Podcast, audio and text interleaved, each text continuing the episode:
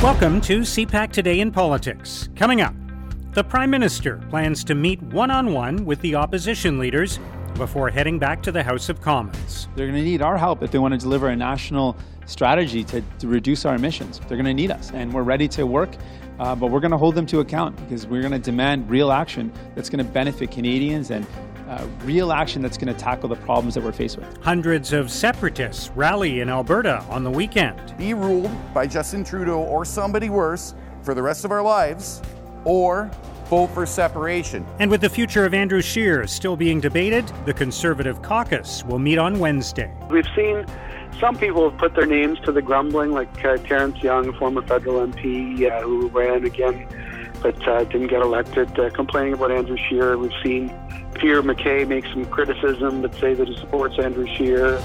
It's Monday, November 4th. I'm Mark Sutcliffe. Let's get right to the top political stories this morning. I'm joined by Bill Curry of the Globe and Mail. Good morning, Bill. Good morning. How's it going? Good, thanks. How are you? Great. This is going to be an interesting week, and uh, we have lots to cover in terms of some big things coming up this week. But let's start with uh, what Justin Trudeau, the Prime Minister, is planning. It appears he is going to meet with the different opposition leaders heading into this minority parliament. So, as he prepares to put together a cabinet, and as uh, he prepares a throne speech, he's also going to sit down with Andrew Scheer and Jagmeet Singh and Elizabeth May, and presumably Yves Francois Blanchet. So, what do you expect to come from those meetings? Yeah, well, we still don't have a date for when the House of Commons comes back, but one of the first things will be the throne speech, as you mentioned. And so, uh, with the minority parliament, it's very important for the Prime Minister to be in sync with the other party leaders and, and what they might want. Um, it certainly seems like, uh, as he, from his first news conference, he's going to try to govern without a formal coalition with any party. But at the same time, he's still going to need votes from one party or another to get through key confidence votes, and the throne speech is a, is a key confidence vote. So while you don't have to really cave to the demands of all uh, everything a single party is, uh, is looking for, you still have to give uh, some parties a reason kind of to save face if they do want to support you or, or hold back their, their MPs in enough to, to allow something to pass. So when the government comes out with a throne speech, they Trudeau's got to make sure that there is something that at least one of the parties that have a balance of power situation, which there's three, so at least one of them can say, you know, that there's there's something there that we really like, and that's something we can vote for. So for the NDP, maybe that's language about uh, pharmacare. Maybe that's uh, something they could vote for. Uh, for the Conservatives, maybe that's the talk of a personal income tax cut, or uh, maybe even a free trade deal with uh, the United States. Or the Bloc has been big on having the free trade deal include compensation for farmers. So those kinds of issues, uh, all the other parties are really laying out their top priorities, and so there's got to be at least uh, lip service or some kind of substance there that uh, some other parties can support when it gets time to delivering that throne speech. Yeah. And uh, the Prime Minister, of course, uh, is going to have to grapple with this issue of what to do about Western Canada.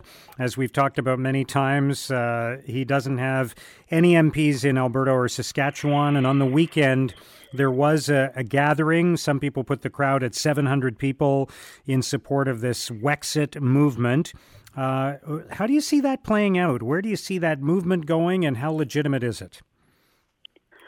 Well, it doesn't seem like it's going to be a major issue in terms of full, uh, you know, withdrawing from Canada, but but in terms of the general uh, malaise in Western Canada about uh, federal policies, that's definitely an issue. Separation, I don't think we need to worry about too much in the present time, but definitely the Prime Minister is going to have to respond in some way to the fact that there are uh, two provinces in particular where the majority are very unhappy with the way things are going in Ottawa.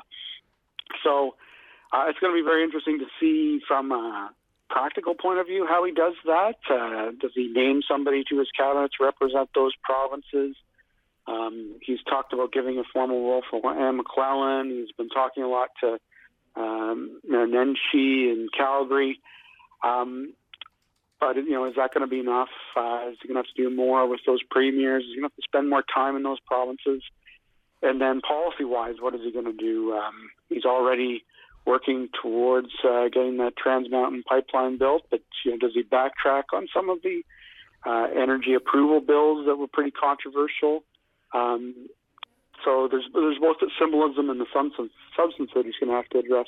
That was interesting when Jean Jean Chrétien was in the news recently saying, you know, this isn't entirely something new. Like uh, uh, the Liberals have never had great success in Saskatchewan or Alberta, so that was a little bit of context there. And you know, there there were times, as you know, there used to be the Reform Party and the West Wants In that had the majority of seats in Western Canada. So we're a long way from from there, but it's it's certainly not something that can be ignored by this government. Yeah.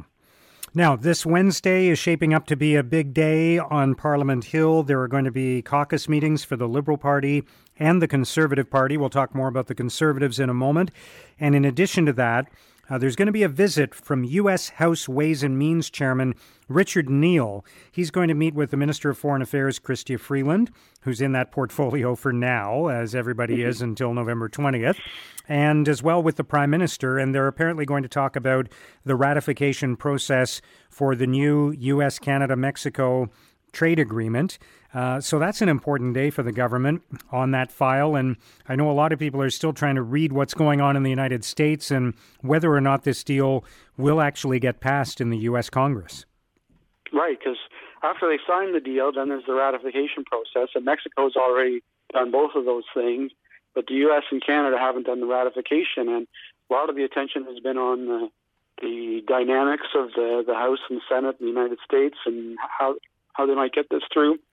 And more recently, it's starting to look like they are actually going to be able to get that uh, through Congress in the U.S. And Canada had been kind of waiting, um, waiting to see what would happen with the U.S. So, and the Liberals had a majority in the spring. They could have easily just passed the ratification bill themselves, but they were waiting and waiting and waiting. And now they're back uh, with a re-elected government, but a minority situation. So where do the votes come from that? Uh, the NDP has been pretty critical of the new NAFTA deal. Um, the Bloc, as we were just talking about, has some concerns about compensation for farmers. Um, perhaps conservative MPs would support it, but at the same time, Andrew Scheer has been saying it wasn't that great of a deal. So, uh, but you also had Rona Ambrose, the former interim conservative leader, who was a big part of the Canadian team in pushing for the deal. So you would think at the end of the day, maybe the conservatives would allow that to pass, but it's not a, not a guarantee. So there's going to be some maneuvering for Ms. Free, Ms. Freeman or whoever uh, Freeland, sorry, who, or whoever becomes the foreign affairs minister after the uh, cabinet announcement to get this through the House of Commons here. Yeah, it's interesting because it is uh, not something that was discussed a whole lot during the election campaign, but it is one of the biggest files that the government has to grapple with as it gets back to business. And that's often the nature of politics: is uh, what you talk about during the campaign isn't what you work on uh, during your mandate. Um, let's turn to the Conservatives because perhaps the biggest event of the week, barring unforeseen circumstances, will be the caucus meeting for that party on Wednesday.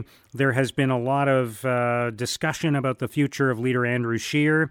He apparently did meet with some defeated candidates over the course of the past week, and uh, many people are wondering uh, how this uh, situation with his leadership is uh, going to evolve over the days and weeks ahead. So this this caucus meeting obviously will be an important test, won't it? Yeah, this will be very interesting because we've seen some people have put their names to the grumbling, like uh, Terence Young, former federal MP uh, who ran again but uh, didn't get elected, uh, complaining about Andrew Scheer. We've seen Peter MacKay make some criticism, but say that he supports Andrew Scheer. Uh, there's been some candidates uh, from Quebec that have been unhappy, but it's not uh, clear yet whether that's uh, sniping on the margins or if this is a, a big uh, problem for Andrew Scheer in the caucus. Another interesting twist is people might remember uh, Michael Chong um, when he was a backbencher, passed his private members bill that would have given caucus MPs, uh, mem- or MPs in a caucus, a lot more power over the uh, who is the leader of their party. And that was passed before the last parliament, and all the main caucuses chose not to use those rules. It's, you kind of have to have a vote right off the bat to decide yay or nay if you're going to use those rules. And uh, there was a report this week, uh, recently, that uh, Michael Chong was reminding people that uh, you know these rules are in place, and if you want to, there's a, there's a, an avenue here where uh, a caucus, in this case the Conservatives, could decide to make these rules apply, and then there'd be a certain threshold in which uh, the caucus could trigger a review of the leader. So it's probably unlikely to happen, given the last round of the Conservative caucus chose not to use those rules. But uh, it's um, it adds to the drama heading into Wednesday for sure. Yeah, it's going to be very interesting to see uh, what happens there. Bill, thank you so much for joining us today. Thanks, Mark. Have a great week. That's Bill Curry of the Globe and Mail. I do think that you'll probably see a fair bit of activity in this parliament. I think it'll be productive. Now, here's what political columnists, commentators, and editorialists are writing about today. In the Toronto Star, Penny Collenette argues a minority government is a chance for Justin Trudeau to show leadership. Collenette writes Self scrutiny is excruciating for a leader. It requires brutal personal honesty, while simultaneously encouraging honesty from others. The Prime Minister may be told to focus on authenticity rather than charisma. He may be told to establish strong relationships with other leaders. He may be told to expand his political network across the country with regular calls. He may be told to pay far more attention to caucus relations. Leadership opportunities often appear in minority governments. This is Justin Trudeau's moment. In the Toronto Sun, Jim Warren makes the case for a leadership change in the Conservative Party. Warren writes Andrew Scheer could be forgiven by Conservatives for mistakes he made before the election. Scheer could be forgiven by Conservatives for mistakes he made during the election. But Conservatives should not forgive the mistakes Scheer has made since the end of the election. He has demonstrated that he did not learn that he needs to broaden his appeal to middle of the road working class Canadians the voters who ultimately decide who will be Prime Minister. Scheer lacks the political acumen that a winning politician has to have. In an editorial, the Globe and Mail argues the federal government is not to blame for the loss of Encana. The Globe writes Blaming Encana's failure on Ottawa is inaccurate and unfair. Its decline and the decision to move its head office stem from poor choices made in a Calgary boardroom a decade ago. Reasonable people can debate to what extent the Trudeau government has made policy mistakes that have hurt the oil patch. But those are a sidebar to Encana's sad story. Now, let's look at what's coming up on Canada's political agenda. In Ottawa, the Minister of Veterans Affairs, Lawrence MacAulay, will speak and lay a wreath at the annual Ceremony of Remembrance in the Senate to kick off Veterans Week. And that's CPAC Today in Politics for Monday, November 4th. Tune into Primetime Politics tonight on CPAC for coverage of all the day's events. Our podcast returns tomorrow morning. Have a great day.